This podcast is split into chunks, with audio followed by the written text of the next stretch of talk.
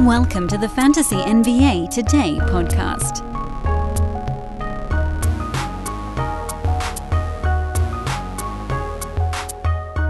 It would appear as though we should have been a bit more aggressive with our other Game 7 hangover fade because the Mavericks had one too. And now we've seen it, and now we remember, while everyone else forgets. It's actually kind of remarkable. There aren't that many game sevens that happen in the NBA playoffs. And when they do happen, they tend to happen towards the end of the playoffs. So the quantity of them is generally somewhat low. But when you get there, it almost always happens. Now, that thing that almost always happens is that the team coming off a seven game set is just not ready for the next team. They've been game planning for one opponent for two straight weeks. It's the only thing they've worked on for two straight weeks. They are gassed, they are ill prepared, and they get beat up. Now, the difference between the Boston Miami game and the Golden State Dallas game was that the Warriors kind of took it to the Mavs right out of the chute. Boston had a few punches, they had a good first half, and then ran out of gas. Dallas just sort of had no gas right from the outset. And some of that is probably because the Warriors offensively are just so different than Phoenix. I say better, worse, whatever, just really, really different. And Dallas wasn't ready for that. So the Warriors did cover. Unfortunately, it didn't go over. The Warriors did their part in it. They scored 112 on 56% shooting. Uh, but Dallas just had nothing in the tank offensively. So, you know, even though this game with uh, a modicum of offensive efficiency would have gotten there, it you know Dallas just missed everything. They had 87 points, 86 field goal attempts in the game. They had one more point than field goal attempt. That's not great. Pace was decent. Pace was decent. Um, but you know we just needed one side to be better offensively, and that's the fear. Certainly, defense suffers when you have tired legs, but so does shooting, and you're sort of trying to wait which one is going to have the larger impact, and certainly the lack of shooting. Dallas 36% in the ball game that had a bigger impact than their ability to stop Golden State, or inability rather, uh, who put up 112, and that's cool. That's what we wanted to get to the over, but we wanted Dallas to get to you know 105, 106, whatever that would have been based on the expected total.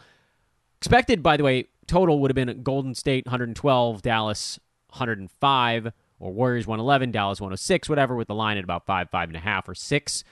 Uh, so the Warriors did their part. They actually got an extra point over what they needed to get to, and then Dallas came up like 20 points short. But today, it's Boston Miami game two, and I can't help. Eh, okay, so let me dial it back a little bit. By the way, we're going to be talking about the Orlando Magic later in today's show as well, so stay tuned for that and I'll introduce the podcast after I get through a couple of these points here on the playoff games. Boston Miami, game one was a strict fade on public opinion coming out of the last series. Coming out of the last series, it was Miami just was fine and Philadelphia was terrible. And Boston was fantastic because they got past Milwaukee. It was the greatest victory ever. Uh, send out a signal to the moonlander, whatever that's what was setting the public perception of this next series. Now, that's not entirely right because Miami was the upper seed. So, yes, they should have beaten Philadelphia, but they didn't get the credit they deserved. They beat them. Yes, they lost two games in Philly earlier in the series when Joel Embiid came back. They beat Philly twice in Miami without Joel Embiid on the Philly side, but then they beat him again twice with him. So, like, don't get me started on whether or not Philly blew it. Philly didn't blow it, they were the four. They were the underdog in that series. Miami was the one seed. They had home court, they were better this year. We should have been looking at that series and thinking, can Philly pull off the upset? But for whatever reason, the public opinion, the way that series was presented by the national media was, will Philly melt down and blow it, when that never should have been the story. Meanwhile, I actually do agree a little bit more with the perception of the Boston Milwaukee series. That was a great series. Milwaukee probably should have won it despite being the three seed to Boston's two. Yes, they didn't have home court advantage. And Boston was the betting favorite on the series price to start the series. To start it, it flip flopped back and forth. You got, uh, you, we created a middle opportunity just the way we've, uh, we've already done with Boston Miami. But here's the thing it wasn't the upset of the century for Boston to win that series. They were the favorite coming into it. It was only an upset because they were down 3 to 2. So they got counted out and then they won against the reigning champs, the juggernauts, the Giannis's. No one felt like Boston should have been there. Even I thought from the outset it was weird to see Boston as the favorite when it seemed like so many folks had written them off. I thought, and I thought Milwaukee was going to win the series, and when they were up three to two, I definitely thought they were going to win it. But as we've talked about on the show, if you can set up a middling opportunity, you do it. So we did. Great, it worked out for us. I was wrong on who won the series, but we won money anyway. That's pretty cool to be wrong and still come out positive. That's what you do when you're a long term bettor. You're not going for the big swing. You're going for wins. It's pretty cool to be wrong and still win, which is what we did because we knew what the series was going to look like. We played the long, the two week, it's not that long, I guess. Instead of the very short term, we went for the medium term. All of that background to say that coming into this series, there was this perception that Miami had skated by with two very easy series Atlanta yeah, you could argue that was a pretty easy one. Philly, that wasn't an easy series. Joel Embiid is a very, very good basketball player. And even if James Harden isn't old James Harden, he did kind of wheel Philly to one win in that set. And it took Miami six games to get past a pretty good Eastern Conference team. Did Boston have the harder path? Yes. Brooklyn in the first round, Milwaukee in the second round. That's harder than Atlanta, Philadelphia. But Boston was the two seed for a reason. They were a good team that was always going to be kind of a dead heat with a team like Milwaukee. So coming into this series with Miami, we saw the lines move in the direction of a Boston type of ball game. Everybody felt like Boston was the team that was coming in hotter or better or whatever it needed to be, and everyone immediately forgot the toll that a 7-game series takes on a team. That's the end point of all of this. We saw it again. We saw it with the Nuggets multiple times, if I'm not mistaken, in the bubble. There aren't that many seven game series, but when you get them, the team coming out of that series tends to get an inordinate and disproportionately large amount of betting love because people felt like they just conquered the mountain and they are now unstoppable when in reality, that team's ready to fall on their face for two days before picking themselves up and coming back again. It's very common for a team coming off a seven gamer going up against a really good next opponent to lose game one. And it happened twice here. One game went over, one game went under. Both times, the tired team gave up more points than the line would have expected them to give up. So that stuck true the thing we did get was that Boston actually scored 107. They didn't even need to. Miami scored 118. Boston only needed, what, 85, 86 points for that game to hit the over? That total was super low.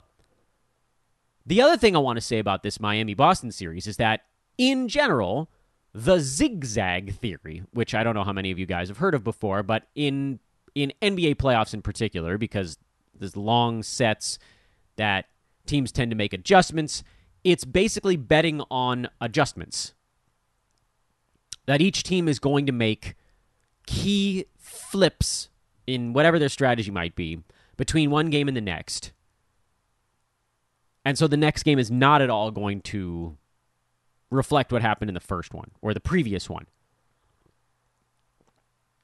So in this case, a zigzag would be that Boston plays much better and the game goes much slower in general, the zigzag theory is hot garbage. It's overblown. It doesn't always work that way. You oftentimes see teams double up on stuff. Playoffs just aren't that simple. Luckily for us, because people have stopped abiding by the zigzag, kind of understanding that it in itself was an overreaction, there are opportunities now where the zigzag does make sense. I think this is probably one of those games. We saw Boston at their absolute most fatigued in the third quarter. It was the worst third quarter of their entire season. And we're like, we're almost 100 games into this thing for Boston now. How many times? First series took five games over the Nets. Was that right? Or did they sweep them? They might have swept them. That's how good my memory is. That's only like three weeks ago. Playoffs take forever. Either way, uh, 82 game regular season, at least 10 playoff games. Boston is in the mid 90s in games played, and that was the worst third quarter they played all year. Miami's good, yes, and Miami's playing hard because it's the playoffs, yes, but it's not because Boston just magically got bad for 12 minutes. It's because they were gassed. Jayson Tatum had six turnovers in the quarter, his worst single quarter of the entire season from that perspective. That was a team that just lost focus because they had no energy. They're not going to be dealing with that same problem in this ball game. The other kind of beautiful thing about the zigzag theory is that because the first game opened at 204 and dropped sorry, opened at 206, dropped as low as 203, this last game is actually moving the other way because of how high scoring the first game was. But let me once again remind all of you what we saw in game one. We saw 66 combined free throws. These are not, I mean, Jimmy Butler gets to the foul line, Tatum gets the foul line, but these are not teams like Philly where you just sit on them and expect them to get a truckload of foul shots every ball game. Boston had 18 in their closeout win over Milwaukee. 18 in their closeout win over Milwaukee. They had 23 in their win in Milwaukee. Miami in their games against Philadelphia. They had 11 in their closeout win. And we're talking 66 in Tuesday's game between these two teams Boston 32, Miami 34. These teams were just hacking, hacking away going to the paint over and over again. Miami trying to exploit the fact that Boston was tired. They got their shots blocked sometimes, but they didn't care because they were drawing contact. They were getting to the rim. Miami had a ton of blocked shots because Boston had no legs. And it was relatively fast by all accounts. Miami was able to dictate the pace because Boston fell or got out in front. They were hitting shots. Miami was keeping up. And that was good enough. But Miami wants it to be a slightly quicker ball game. That's what they want. I do think that the lack of Marcus Smart and Al Horford hurts from a pace standpoint. Those are guys that can actually play good defense. They can slow things down. They're going to be also players that have a slightly better feel for game tempo. Whereas I think guys like Tatum and Brown, they might be more inclined to get caught up in what the opponent is doing from a speed perspective. And it's not as though the teams shot the lights out from the field. Miami was at 49%. That's pretty good. Boston was at 46%. That's fine. So, from that standpoint, you know, this is a game that had about 220 some odd possessions in it. But again, if you have all of these fouls early in quarters, teams got into the bonus early. So you had 10, 11, 12 second possessions that always resulted in points because of the free throw line. Jimmy Butler went 17 of 18 at the foul line. Miami shot 88% at the free throw line. They were fantastic, other than PJ Tucker missing two. I think they missed four as a whole team. PJ had half of those. So that game was a pretty goodly outlier.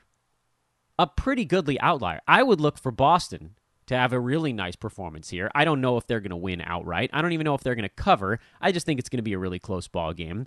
And I think it's going to be a good deal slower. So I would lean to the under in this one because it moved up and now it's starting to come back down a little bit. And I would look at Boston because I do think that we're re- overreacting a bit to how bad they looked in the last one.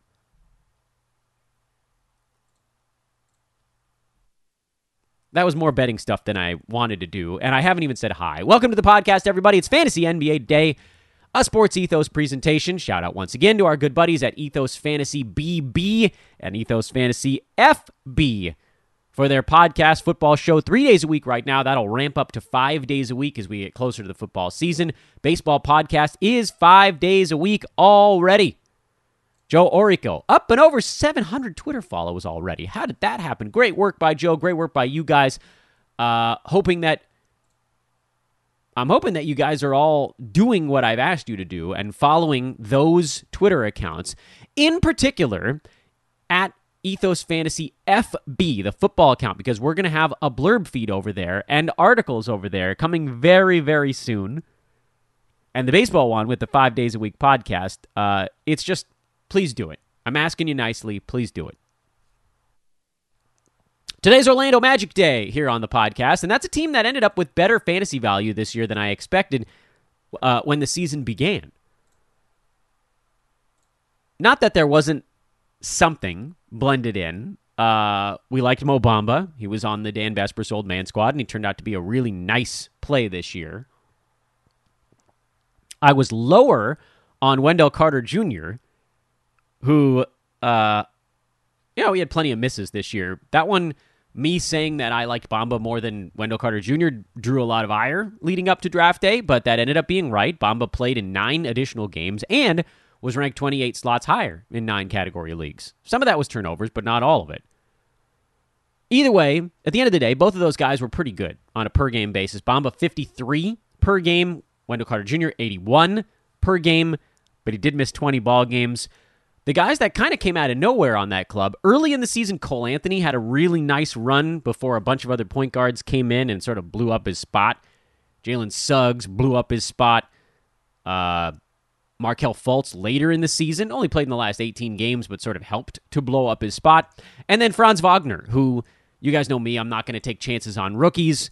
This is a huge surprise to see a wing, a rookie wing, post fantasy value, and he was number 101 in 79 ball games. So really a good he ended up being a really nice head-to-head play because he was durable, he was out there, his percentages were anywhere from decent to actually pretty good, very good foul shooter and uh, contributed a few things kind of across the board. Also of note, Chuma Okeke, despite a very slow start to the year, finished at 102 on a per game basis, 70 out of 82 games, and shot just 37.5%. So there was actually upside beyond that. Markelle Fultz, by the way, finished at 196, but he was also limited to about 20 minutes a ball game throughout the season. The Magic are an intriguing beast because, from a contractual standpoint, Mo Bamba is a restricted free agent, so he may very well not be back. Gary Harris and his 21 million are coming off the books. Markelle Fultz has two years left and figures to play probably not back to backs, but most of the season. Jonathan Isaac hasn't played in basically two full years. It'll be two years by the time he actually gets back out on the court. Robin Lopez and his veteran salary come off the books. Uh, Terrence Ross is an expiring deal next season, so he's a, I would say, an almost guaranteed trade. And Orlando has the number one pick in the draft, so someone's coming in that's going to be a feature play. So it's very hard to handicap the Magic for next year right now. What I think we can do somewhat safely is point to a guy like Wendell Carter Jr. and say, look, if nobody comes in that's an obvious replacement at center, he's a pretty easy big man to pick in that 80 to 100 range on draft day. Like a seventh round or eighth round, if you can get him that late, big man who will put up value in that neck of the woods. He'll be, you know, kneeling near a double double, squeezing up against it. Actually passed relatively well, almost three assists a ball game. And then you'd hope that maybe the steals and blocks are a little bit better, but I, I don't think that you can bank on that. He'll just be kind of met in the defensive categories, and, and everything else has been pretty decent. That one feels relatively safe. Mo Bamba going somewhere else doesn't feel all that safe, although you figure if a team's going to give him a decent contact uh, contract as a restricted free agent, they would have the inclination to play him. Will he have the same drive to play 71 games wherever he goes in what would at that point then not be a contract year anymore. I don't know. I think he's probably going to be happy to be out of Orlando if he goes someplace else. Where would he end up? I have no idea.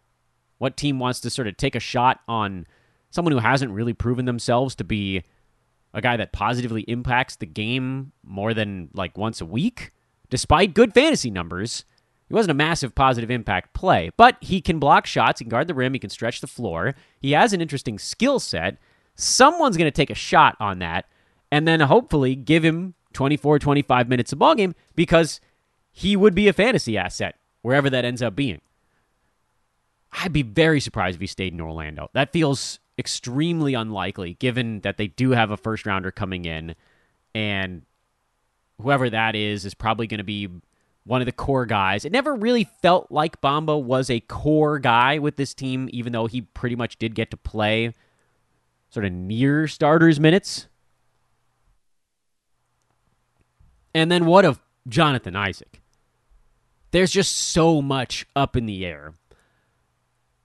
If he doesn't start next season healthy, then I'm I'm going to call some sort of conspiracy theorist because it, like you can't it's that would be two full seasons. He's not going to play in back to backs. They're going to be extremely cautious with him because this is not a team that's about to make a playoff run next year. And then you got Markelle Fultz, who's probably going to be sitting out back to backs, but maybe he gets starters minutes. What are they going to do with Jalen Suggs? What are they going to do with Cole Anthony? One thing that we learned, I harken back to lessons learned on this season don't draft players if you don't know their roles are secure. So I don't, you know me, I'm not big into the NBA draft. I think everybody feels pretty strongly that there's like two or three guys this year that are the obvious top few Jonathan Isaac's getting paid a ton for the next four seasons, uh, three seasons now. At this one, now that this one's over, so he, they're gonna they're gonna play him somewhere in there. Fultz's contract is for a while. Cole Anthony, he's cheap from a contract with Jalen Suggs. Okay, I don't think I'm touching any of the point guards in Orlando. I, I don't think that I can. You got Suggs, Cole Anthony, Markelle Fultz that are all going to be fighting for the same stuff. It feels like Fultz is going to get his playing time. We saw some good stuff out of Markelle at the end of last year.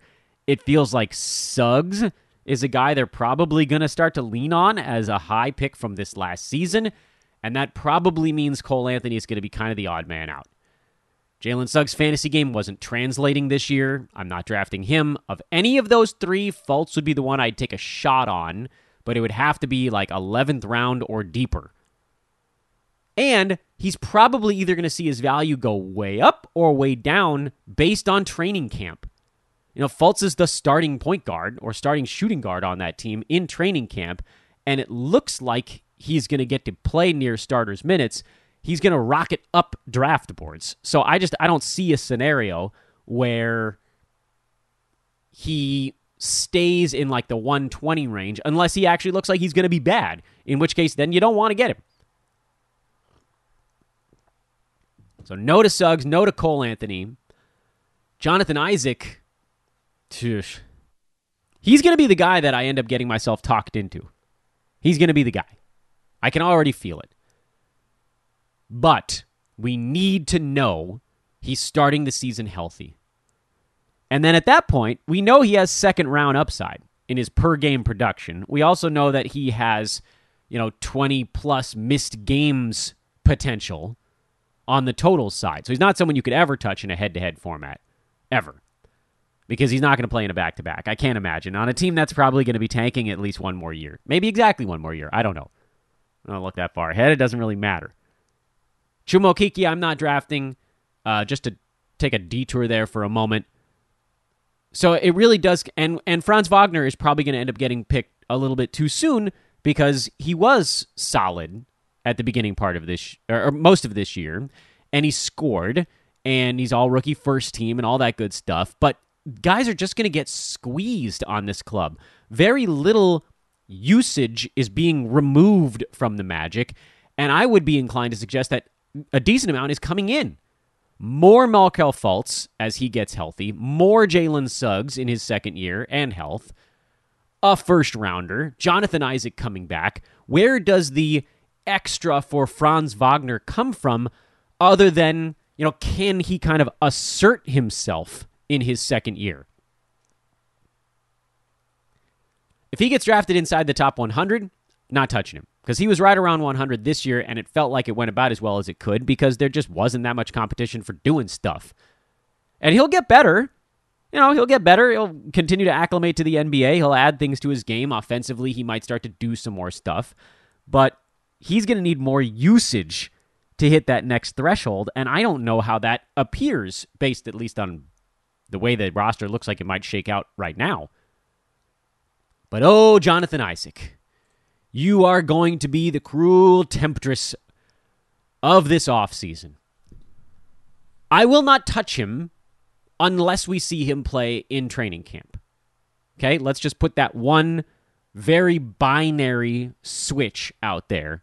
If he plays in training camp, I'll consider it. But you know, I hate, won't do it. Not drafting someone who's injured to start the year. I need to know that Jonathan Isaac is set to play in the first game of the season for the Orlando Magic to even consider it. And then you got to go all the way back to 2019 2020, the COVID shortened year where Isaac played 34 games and then blew out his knee, and then came back in the bubble and blew it out again. Let me remind you guys he played 29 minutes a game that year. It's a long time ago now. Averaged 12 and 7 with a three ball and 3.9 combined defensive stats. He was number 17 on a per game basis that year. Yeah, the injury stuff is a big, bone crushing deal that you don't really come back from. And yeah, there's a real chance that he plays 45 or 50 games this season. But use here's here's how I want you guys to think about this year. Use Kristaps Porzingis as and it's it's a different way of getting to that second round value because Kristaps averaged 20 points and 8 rebounds. But the other stuff is actually not that far off. Jonathan Isaac could very easily get around seven rebounds. That's pretty close to, to Porzingis. KP was 1.5 three pointers. Isaac could very easily be at 1.2, 1.3. Porzingis, 1.6 blocks this year. Jonathan Isaac could easily clear that. KP, big positive impact free throw shooter. Isaac, probably not going to be that. Both guys, field goal percent, probably in the mid to high 40s, mid 40s. So there's actually not that much separating those two dudes. I think Jonathan Isaac probably does more in the defensive categories than Porzingis did, scores less and free throws less. But otherwise, they're pretty comparable from a fantasy standpoint. Not so much reality. Well, actually, reality too, because they're both unicorny players that are like the woolly mammoth, where they're just like their bodies aren't built for what they need to do on a basketball court. Kristaps Porzingis played in 51 games this regular season. He was number 17 on a per game basis. And he was in the 50s by totals. I think there is a very real chance that Jonathan Isaac plays in 51 games this year, is a second round value on a per game basis, and a fifth round value by totals. So if you're looking at him from a roto standpoint, fifth round is where you're looking if you're going to take that shot. Anything later than that, I think I would actually consider it. But again, if and only if. By the way, uh, I think it was actually early 50s by totals, by the way. So closer to late fourth, early fifth than late fifth. That does make a difference. But if and only if he is scheduled to play in Orlando's season opener. That's it. Go follow Ethos Fantasy FB and Ethos Fantasy BB. And fantasy passers, go check out today's article from the great Steve Vidovich on the Orlando Magic. They go a little deeper than I did. Mike Passador, one of the greatest writers in basketball, had yesterday's article on the Houston Rockets. That, again, is for fantasy passers only. They break down every player on the team. They are awesome. You're like, what can I get out of a season in review article? I beg of you to go check one out.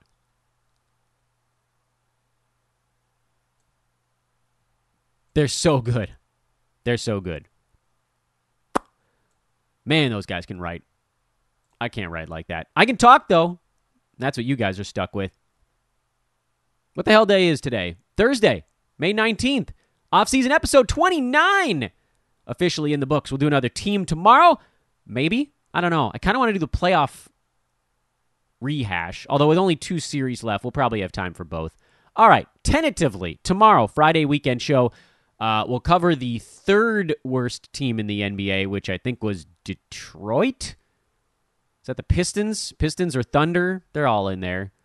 Pistons or Thunder tomorrow. I haven't looked that far ahead. I do my work pretty shortly before the podcast. That way it's all in my head. Uh, it's either Pistons or Thunder tomorrow, um, and a little bit of a playoff weekend thing. And then remember, the guys over on the Fantasy Pass side, the writers, they have articles coming out over the weekend as well. So they'll get out in front of us, and then we'll just kind of play a little bit of catch up and, and piecemeal it together from there. We got a long off season to, to meander our way through. As once again, we put a delightful little bow and flower on the top of off season show 29. I am Dan Besbris for Sports Ethos, Ethos Fantasy BK at Dan Besbris on Twitter. Have a great Thursday, everybody. We'll wrap up the week tomorrow. We'll talk to you then.